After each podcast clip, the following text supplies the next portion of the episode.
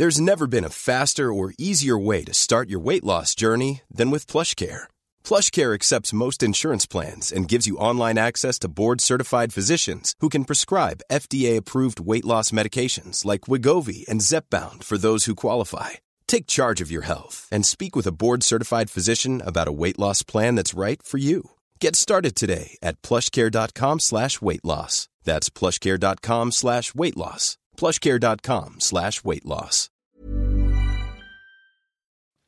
Welcome to the latest LRB podcast about poetry, drawing on the rich archive of reviews and essays on British and American poets published over the years in the London Review of Books.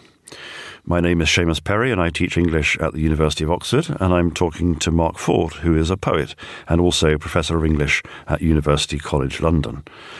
And our subject today is the American poet Wallace Stevens. Mark, I described him there in shorthand as an American poet, and the nationality of any poet is interesting to know about. But for Stevens, it seems to me his Americanness is particularly key to the kind of writer he is. Yes, he was uh, in that extraordinary generation of poets born between sort of 1879 when he was born and 1900 uh, 1899 when Hart Crane was born, that really created a renaissance in American poetry, or, or, or, a kind of, it was the golden era of American poetry, as well as Wallace Stevens, there was Marianne Moore, William Carlos Williams, uh, T.S. Eliot and Ezra Pound, who went off to Europe and were obviously uh, rather attacked for doing so by the American modernists who stayed behind, and Hart Crane as well. So Stevens, though in many ways a rather remote figure who wasn't exactly always a figure in, on the literary scene in the ways in which someone like um, Crane was or Moore was, who edited The Dial.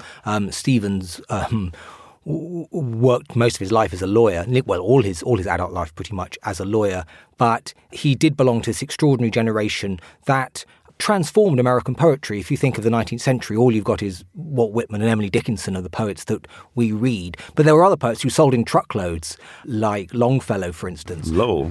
Uh, yes, Lowell, yes. Uh, exactly, James Russell Lowell. So there was, a, there was an odd way in which this golden generation of poets whom we read now, uh, they discovered, America discovered its great poets. At the moment, those poets didn't lost their audience. Mm. that people didn't buy modernist poetry in the way in which they bought kind of uh, Longfellow or Lowell.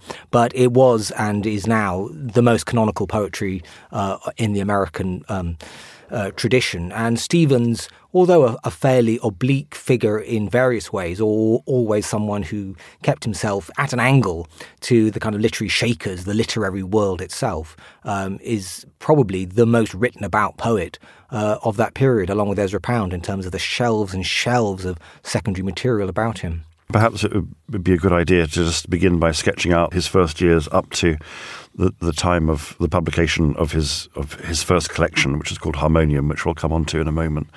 So he, he goes to Harvard, he trains as a lawyer, and then he has a period in, in New York. And I know that you think the New York period is something which is particularly important in, in thinking about how Wallace Stevens came to be Wallace Stevens. Uh, yes, uh, it's, it's, worth mentioning that his father was a lawyer as well, and uh, he uh, grew up in, in Reading, in Pennsylvania, in a fairly sort of traditional uh, family. And uh, he went to Harvard and he thought he'd like to, he, he tried to become a journalist.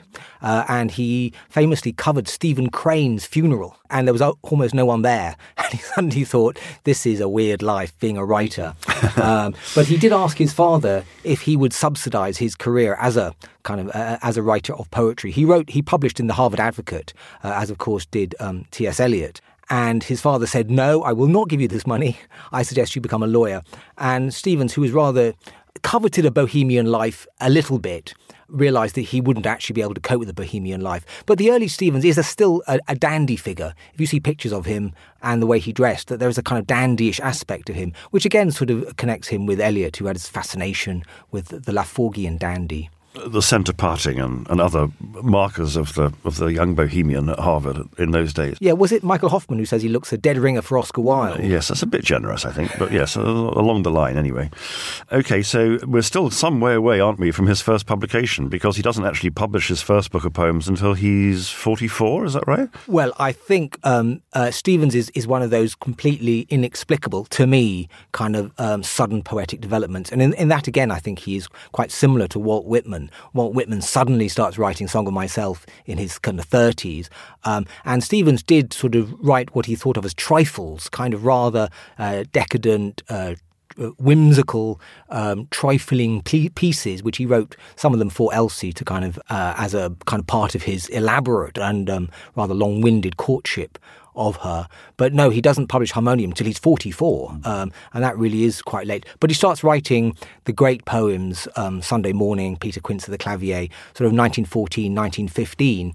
Uh, and he lived in New York, trying to work as a lawyer and but not very successfully at first. He talks in his diary of actually going without food sometimes. So there is this image of the later Stevens when he was a successful lawyer with the uh, Hartford uh, Insurance and Indemnity Company being very rich. But actually, Stevens in his 20s was quite poor. Now, you mentioned Elsie uh, because you've published on, on the subject in, in the London Review of Books that you think the marriage to Elsie Moll, which happens in 1909, was in a in a rather kind of paradoxical way the thing that established him as the poet that he was to become. Could you say a bit more about that? Yes, he met Elsie in 1904 on a trip back to Reading in Pennsylvania, where he grew up, and um, Elsie was much less well educated. She left school at 16. Uh, she was very beautiful. Uh, in fact, if you had a dime uh, in the 1920s, it would have been Elsie's profile was on the dime that she was kind of used uh, by the by the sculptor who made the dime. She was she was very beautiful, um, and she was quite good at the piano.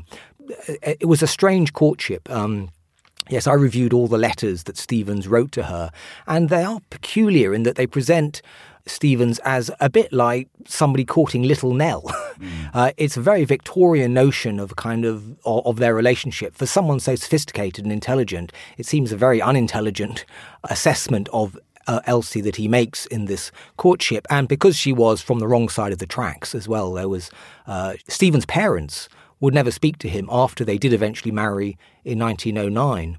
So uh, he was effectively ostracized by both father and mother because of marrying Elsie. So, in that sense, it was a bold thing to do, but the marriage wasn't a happy one.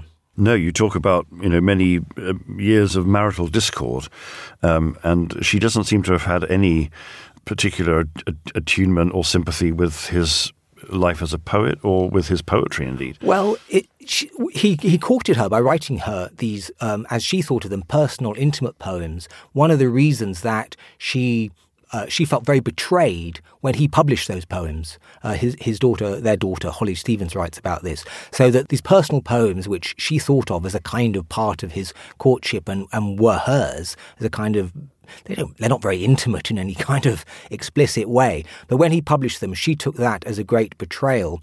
And she never afterwards took any pride in the fact that he ended up being one of the most um, famous and, and well respected poets of his age. Um, and she later said after he died, Mr. Stevens's poetic fame was of no interest to me, something along those lines. So he, she wasn't encouraging in saying, go on, Wallace, write another good poem.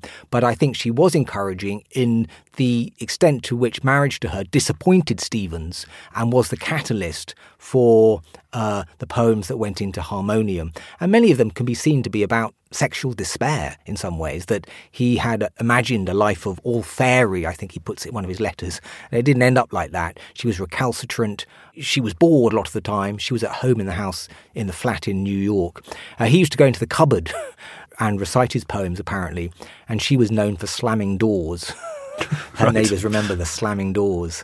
So the disappointment of the marriage um, has, by a, a, kind of reaction effect, uh, an extraordinarily empowering influence upon upon Stevens's verse, and he starts writing poems, which then will later become collected in a Harmonium, this 1923 volume, which are pretty much unlike anything else that you'd come across. I mean, there are, how would you characterize the harmonium manner or the harmonium idiom? It's very idiosyncratic, isn't it? It is utterly original. It's worth remembering that while in New York, Stevens, though uh, not drawn to avant garde circles, did hang out with Walter Arensberg and Mina Loy and Marcel Duchamp and William Carlos Williams, who later became a friend. That's in inverted commas. Uh, uh they weren't Stevens wasn't that close, I don't think, to, to, to many people, but he did hang out in avant garde circles and was drawn to the avant garde and to the experimental. Um, so, although, I mean, there's an occasion when they went to Walter Arensberg's studio and he was invited to recite his poetry, and he got up to read, and they asked uh, Elsie what she thought of his poetry, and she said, I like Mr. Stevens's poetry when it's not affected but most of his poetry is affected, or something along those lines. So again, not much encouragement from home, but the uh, the what the poems in Harmonium, which many people think are his most treasured poems, um, poems like The Snowman, The Emperor of Ice Cream, Sunday Morning. Um, Anecdote of the Jar and so on, ones which are in every anthology, uh, were written either in New York, sort of 1915 to 1917, or 1917 to, to, to 1922, um, and the volume came out the following year, the year inauspiciously for Stevens after The Wasteland. Yes. Um, uh, Hofmann says in the excellent piece in the LRB that w- we mentioned already that harmonium seems to s- spring out of Stevens like Athena from the head of Zeus. There's something absolutely sort of magical and, and kind of unprecedented, but wholly complete and, and finished about this as a, um, you know, as, as a first appearance on the literary scene. And you mentioned the snowman there. I mean, maybe we could we could look at that. It's one of the earlier poems in the in the way in the way that harmonium is organised as a volume. Would you like to read it? Yes, uh, the snowman. One must have a mind of winter to regard the frost and the boughs of the pine trees crusted with snow, and have been cold a long time to behold the junipers shagged with ice, the spruces rough in the distant glitter of the January sun, and not to think of any misery in the sound of the wind, in the sound of a few leaves, which is the sound of the land, full of the same wind that is blowing in the same bare place, for the listener who listens in the snow, and, nothing himself, beholds nothing that is not there, and the nothing that is. Thanks for listening to this extract from Series 1 of Modernish Poets. To listen to the full series and to all our other close reading series, sign up at lrb.me forward slash close readings or click on the link below. When you make decisions for your company, you look for the no brainers. And if you have a lot of mailing to do, stamps.com is the ultimate no brainer. It streamlines your processes to make your business more efficient, which makes you less busy. Mail checks, invoices, legal documents, and everything you need to keep your business running with stamps.com.